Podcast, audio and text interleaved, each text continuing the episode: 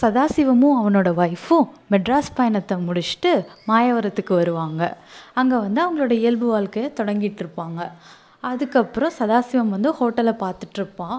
அவனுக்கு அப்படியே ஒரு மாதிரி ஒரு போரிங்கான லைஃபாக இருக்கும். அவனுக்கு வந்து மெட்ராஸில் விஸ்வநாதன் சாம்பசிவ சாஸ்திரிகளோட அந்த ஹோட்டலில் இருக்க விறுவிறுப்பு மாயவரத்தில் இருக்க ஹோட்டலில் இருக்காது.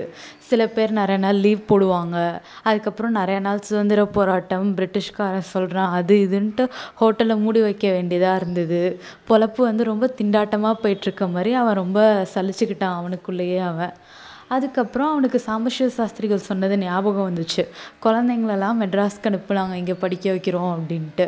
ஸோ சதாசிவமும் வந்து அவன் அவனோட குழந்தைங்களெல்லாம் மெட்ராஸ்க்கு அனுப்பிச்சி வச்சிருவான். விஸ்வநாதன் சாம்பசிவ சாஸ்திரிகள் பர்வதம் எல்லாம் இவங்க எல்லார் குழந்தைங்களையும் நல்லா மெட்ராஸில் வந்து ஸ்கூலில் சேர்த்து நல்லா படிக்க வைப்பாங்க. அவங்களுக்கு நிறையா ஸ்கில்ஸ் கற்றுக் கொடுப்பாங்க. சிட்டியில் இருந்தாலே வந்து நிறையா எக்ஸ்ட்ரா கரிக்குலர் ஆக்டிவிட்டீஸ்லாம் கற்றுக்குவாங்கல்ல அதே மாதிரி இந்த குழந்தைங்கள்லாம் வந்து சங்கீதம் கற்றுக்கிறது பிராணாயாமம் கற்றுக்கிறது அப்புறம் நிறைய லாங்குவேஜஸும் அந்த குழந்தைங்களுக்கு கற்றுக் கொடுத்தாங்க. சாம்பசிவ சாஸ்திரிகள் வந்து அந்த குழந்தைங்க எல்லாத்துக்குமே காயத்ரி மந்திரம் சொல்லிக் கொடுக்குறது. அப்புறம் இந்த மாதிரி ப்ரேயர்ஸ்லாம் நிறையா பண்ணுறது இந்த மாதிரிலாம் நல்லா சொல்லிக் கொடுத்து அவங்கள நல்லா ஆரோக்கியமாக வளர்த்துட்டு வந்தாங்க மெட்ராஸில். இவங்க வாழ்க்கை ஓரளவுக்கு நல்லா ஸ்மூத்தாகவே நிறைய வருஷம் இந்த மாதிரியே குழந்தைங்க வளர வரைக்கும் இப்படியே போயிட்டுருக்கு அதுக்கப்புறம் ஓரளவுக்கு அந்த பீச் ரோட் கிட்ட இவங்க கட்டியிருந்தாங்கல்ல ஒரு ஹோட்டல் அதில் ஓரளவுக்கு நல்ல ப்ராஃபிட் வந்தது நிறையா வருஷத்துக்கு அப்புறம். அந்த ப்ராஃபிட்டை வச்சு இவங்களுக்கு இருக்க கொஞ்சம் கடனை இவங்க அடைச்சிட்டு மீதியை வச்சு மயிலாப்பூரில் இன்னொரு ஹோட்டல் ஆரம்பிக்கிறாங்க. மயிலாப்பூர் கஃபே அப்படின்னு சொல்லிட்டு. அந்த பீச் ரோட்டில் இருக்க ஹோட்டல்லே ஆல்ரெடி பாப்புலாரிட்டி இருந்ததுனால இந்த ஹோட்டல் கட் அமைக்கிறதுல இவங்களுக்கு அவ்வளோ ப்ராப்ளமும் இல்லை. அதே மாதிரி மக்களும் நிறையவே வர ஆரம்பிச்சிட்டாங்க. ஏன்னா மயிலாப்பூரில் ஏன் டிசைட் பண்ணாங்கன்னா இங்கே நிறையா வேலைக்கு போகிறவங்க அந்த மாதிரி நிறைய பேருக்கு தேவைக்குரிய ஒரு பொருளாக இந்த ஹோட்டல் இருந்தது.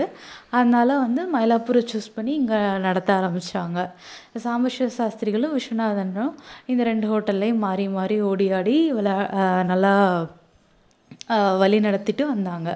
அதுக்கப்புறம் மயிலாப்பூரில் ஓரளவுக்கு இவங்க வந்து நல்ல ஒரு பேர் எடுத்துட்டாங்க. அதனால் இந்த அரசாங்கத்தில் வேலை பார்க்குறவங்க அதுக்கப்புறம் இந்த குமாஸ்தாக்கள் வக்கீல்கள் எல்லாரும் வந்து விஸ்வநாதனையும் ச சாம்பசிவ சாஸ்திரிகளும் நல்லா அடையாளம் கண்டுக்கிட்டாங்க. சாம்பசிவ சாஸ்திரிகளுக்கு வந்து வயசாக ஆக கொஞ்சம் அவருக்கு தளர்வு வர ஆரம்பிச்சுது. அதனால அவர் என்ன பண்ணுவார்? சாயங்காலம் ஆனால் ஹோட்டல் வேலையெல்லாம் எதுவும் பார்க்காம மயிலாப்பூர் கபாலீஸ்வரர் கோயிலில் போய் உட்காந்து சாமியெல்லாம் கும்பிட்டுட்டு அதுக்கப்புறம் அங்கே தெப்பக்குளத்தில் உட்காந்து போகிறவங்க வரவங்க கிட்டலாம் பேசிகிட்ருப்பாங்க அவருக்கு அங்கே வந்து ஒரு நல்ல மரியாதையே இருந்தது. அவர் ஹோட்டல் ஓனருன்றதை தாண்டி அவருக்கு நிறையா வேதம் தெரிஞ்சிருக்கு. நிறையா ப்ரேயர்ஸ்லாம் பண்ணுறாரு அப்படின்னு சொல்லி அவரை வந்து நல்லா மதிப்பாங்க. அவர்கிட்ட பேச்சு கொடுக்க கொடுக்க உண்மையாலுமே சாம்பசிவ சாஸ்திரிகள் வந்து ஒரு ஞானம் பெற்றவர் அப்படின்னு சொல்லிட்டு எல்லாரும் நினப்பாங்க. அதனால அங்கே கோயிலுக்கு வர உத்தியோகத்தில் இருக்கவங்களாம் அவர்கிட்ட ஏதாவது ஒரு டிஸ்கஸ் பண்ணிகிட்ருப்பாங்க சுதந்திர போராட்டம் பிரிட்டிஷ்காரனை பற்றி அப்படின்ட்டு.